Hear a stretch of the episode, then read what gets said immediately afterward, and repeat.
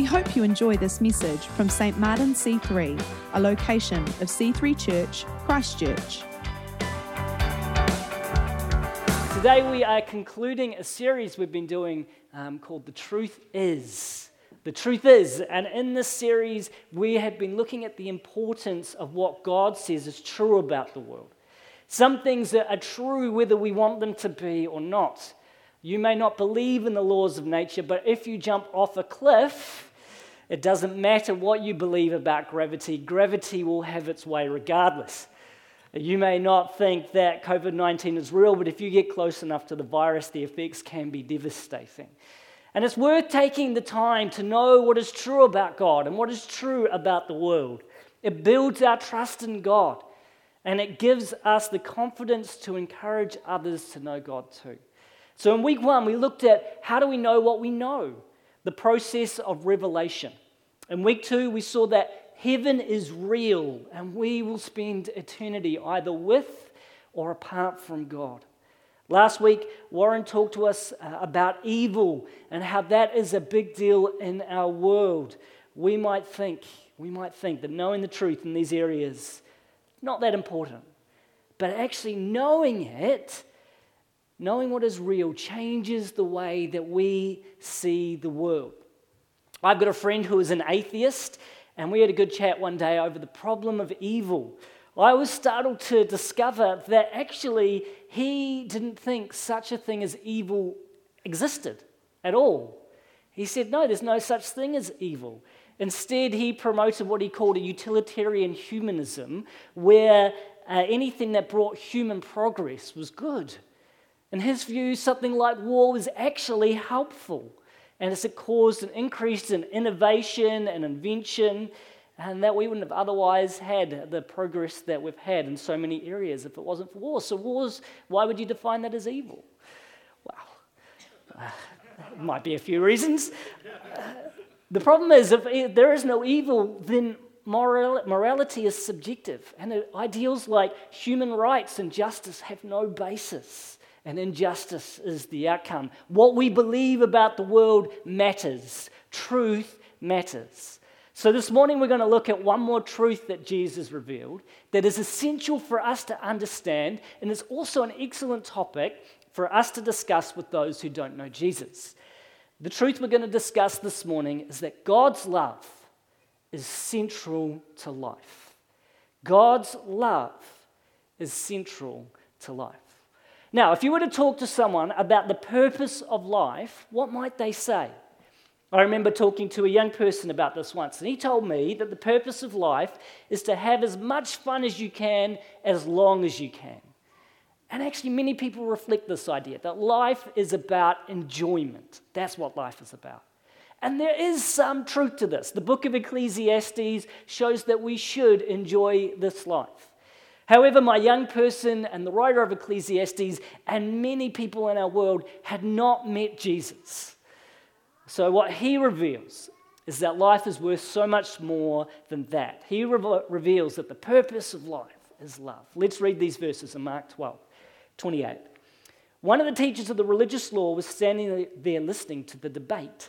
He realized that Jesus had answered well, so he asked, Of all the commandments, which is the most important? Jesus replied, The most important commandment is this, and he mentions this thing called the Shema, which is uh, the ancient prayer of Israel. Listen, O Israel, the Lord our God is the one and only Lord. And you must love the Lord your God with all your heart, all your soul, all your mind, and all your strength. The second is equally important love your neighbor as yourself. No other commandment is greater than these. And most people are okay with this. The idea of love being important is attractive to others. They might even say, all you need is love. Cue the music.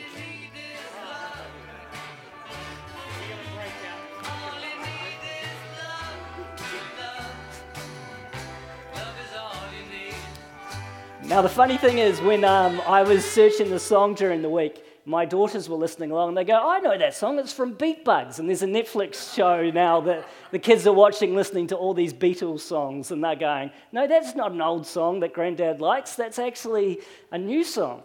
Uh, But immediately, so all you need is love, right? This is such a big idea in our world that love is so important. But immediately we run into a problem. And the problem, I think, is a problem of definition. How do you define love?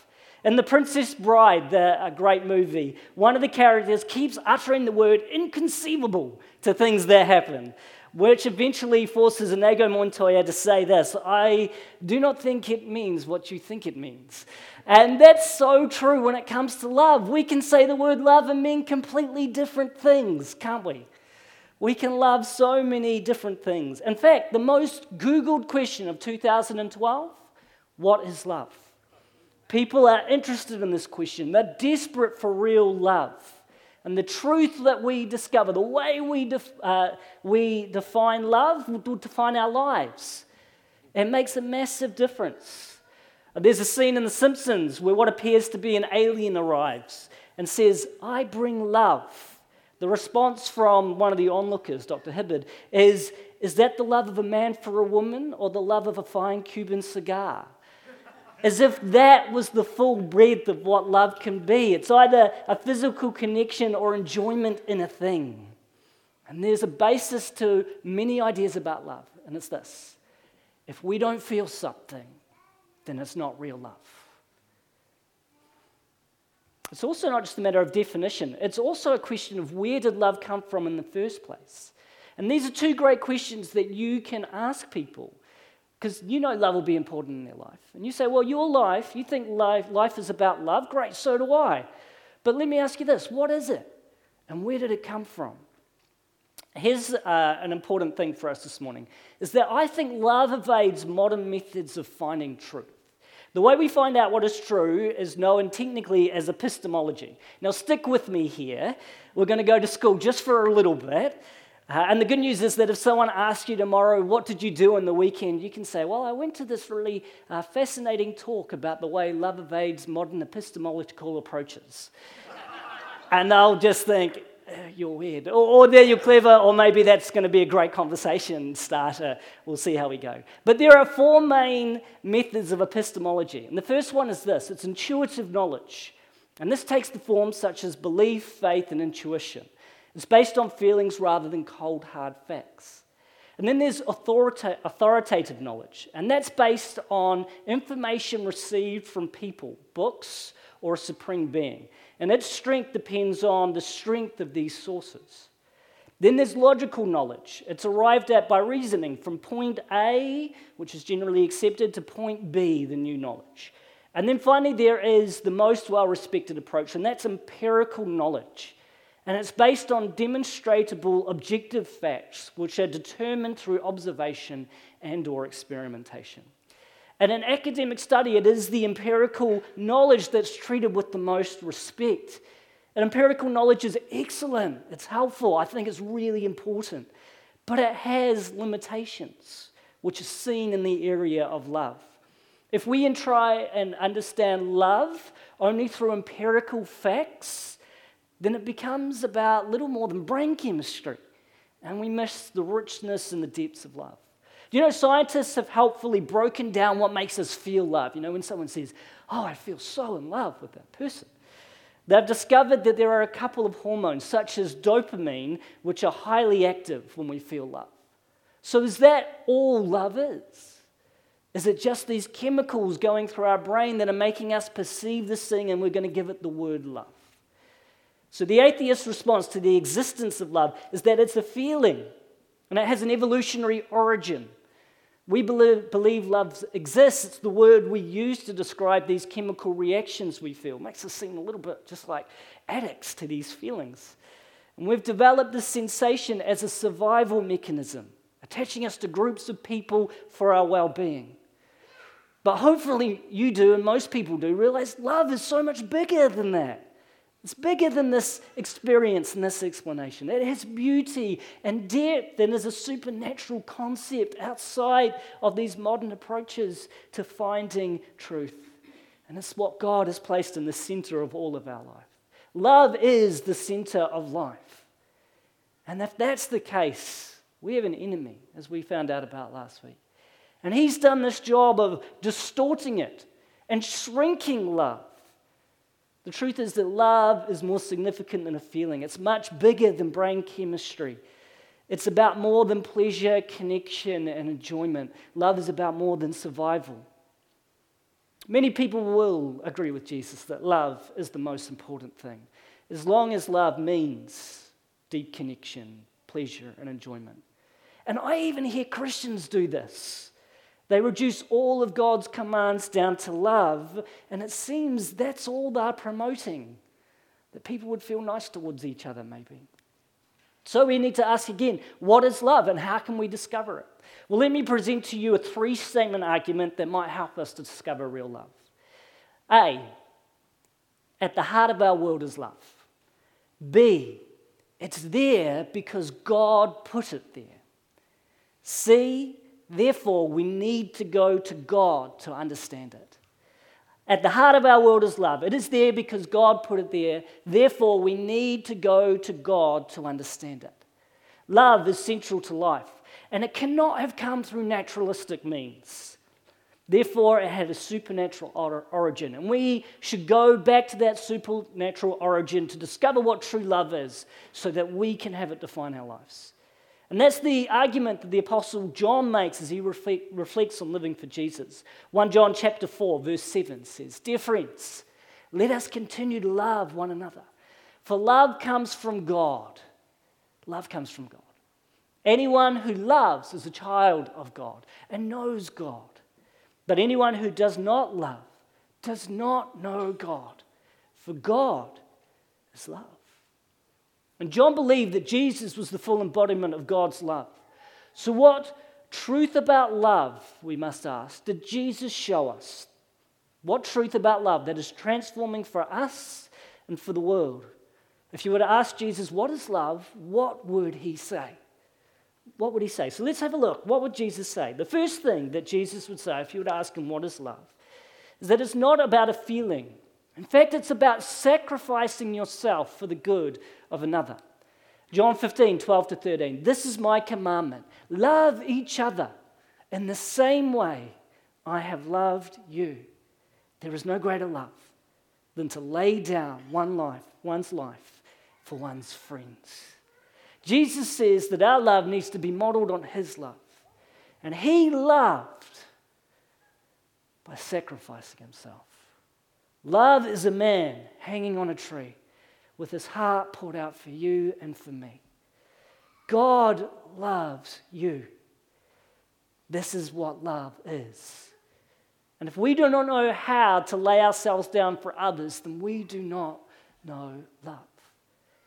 When I was a younger man, I used to think I was pretty good at this love thing. I thought, I'm a kind person, I'm a nice person, people like to spend time with me. I'm a really loving person. And then something happened that made me question this. I got married.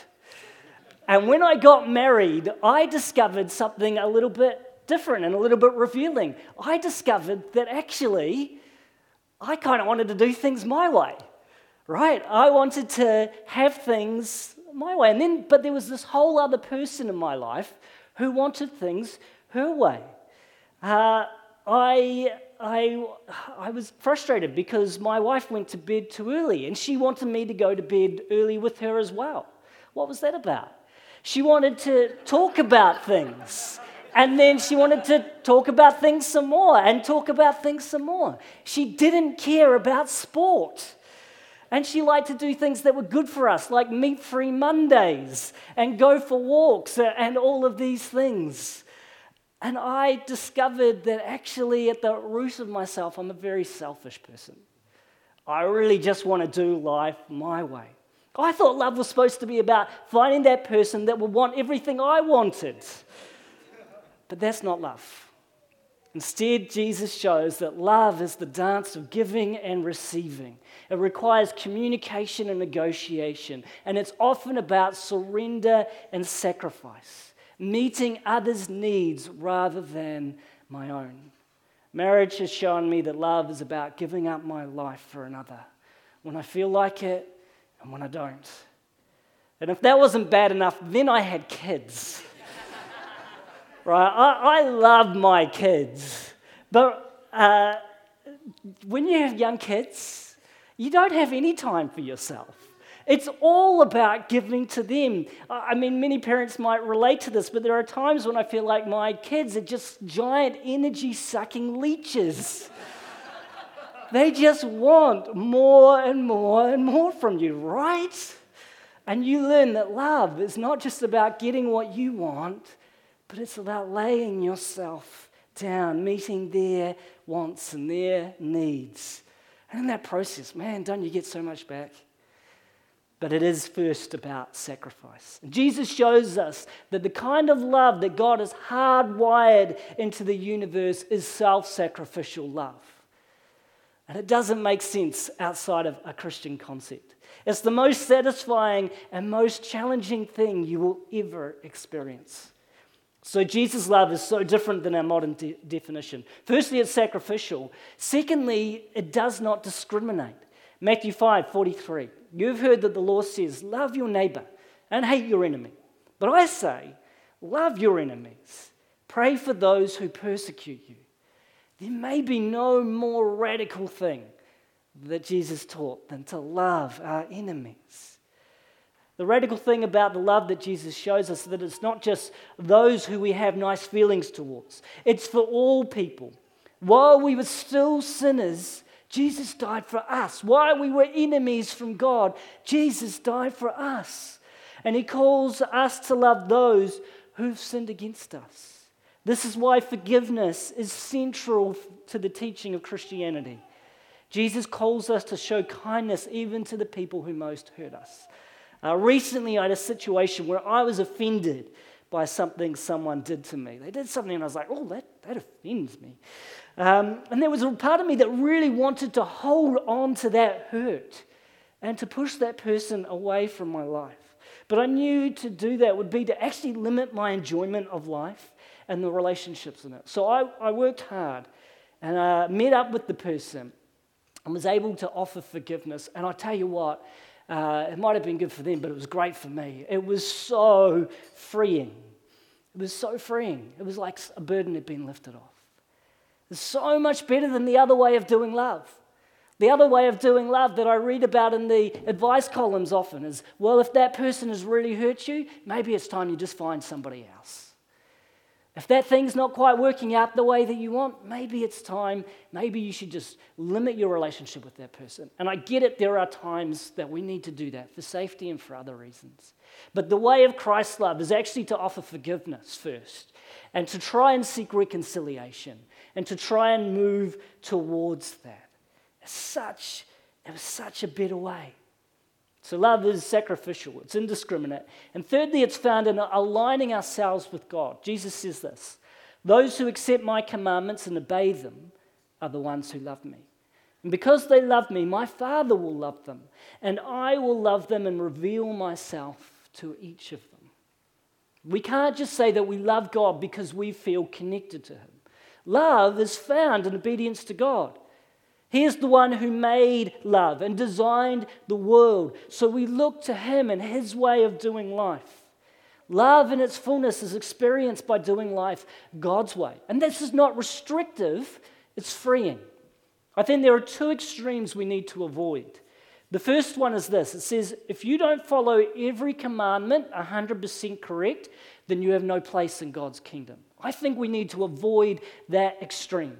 That's legalism. And those commands, they will control you. The second extreme is the one that says, forget God's commands, just love. And I have seen both of these uh, unhealthy extremes in my time leading in church life. And this is dangerous. The second one is dangerous because when we say that, when we do that, we define love for ourselves and we neglect God and we neglect others. But Jesus presents this fantastic balance. Love and obedience are not enemies, he says, but they are friends. The more you obey God with a heart of devotion, the more you discover real love. And the more you love God, the more you know God and receive the fullness of His love in return. You know, here's an interesting idea, and you might disagree with this, but I think this is something to consider. I think that we are beginning to see more of God's type of love practiced in the world, even by those who don't confess Jesus. There is sacrificialness a loving of everyone, even an adherence to good morals that's consistent with God's way of life. And we shouldn't be surprised or upset by this. Instead, I think we should celebrate it. God created our need for true love, and people are beginning to experience it. They are reflecting His nature. We're made in God's image, so it's, uh, it's natural that we would begin to reflect this way of love. And what's happening here is that in opening themselves to the true nature of love, they are moving themselves closer, even though they're not there yet, closer to the giver of love. They're moving themselves closer to God. And we can show them where their desire to love like that comes from. Wow, you love in an amazing way. Where does that come from, do you think? Why do you think you define love that way? Where do you think that comes from? It comes from the one who gave love in the first place. It comes from Jesus who gave it all for you. Why don't you come to know him? If we manage all of that, loving in a way that is sacrificial, indiscriminate, and devoted in obedience, then it will allow the truth of God to become evident to everyone around us. John 13, 34 to 35. So now I'm giving you a new commandment love each other just as I have loved you. You should love each other. Your love for one another will prove to the world that you are my disciples. The thing that we are to be known for is the way that we love, primarily the way that we love each other. This is to be a distinctiveness to the way that we love that means others recognize us. Let's think about chocolate for a second. It's a good second, right?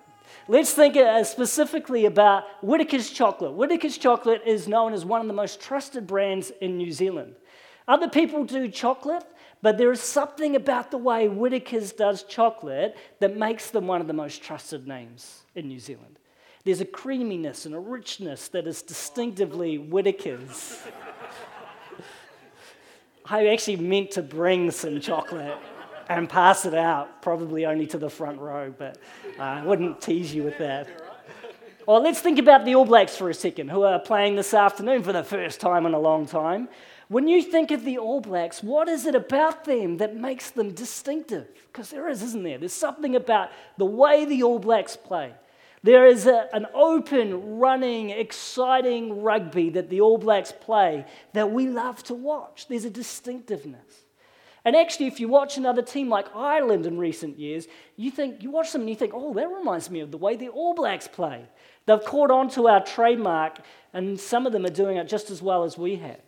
So it is to be with us as Christians. There is to be a distinctiveness to the way that we love that others aspire to replicate. They look at that and they go, What have you got? Why? Why do you so open and welcoming? And why do you love others so well? Why do you look after those who are needy so well? Why do you uh, not take on offense the way other people do? Why do you not just look out for your own rights, but also seem to care about the rights of others so much? There is to be a distinctiveness to the way that we love that others aspire to replicate. This is the truth that Jesus presented to us that God's love is at the center of life. Therefore, we need to embody this love noticeably in the way that we do everything, but especially the way that we deal with truth. See, sometimes love and truth seem to be at odds, but we actually need to be, uh, we need to have both. Because truth without love is noise. Paul David Tripp says that theology without love simply is very bad theology. But the other side, love without truth, it's fake.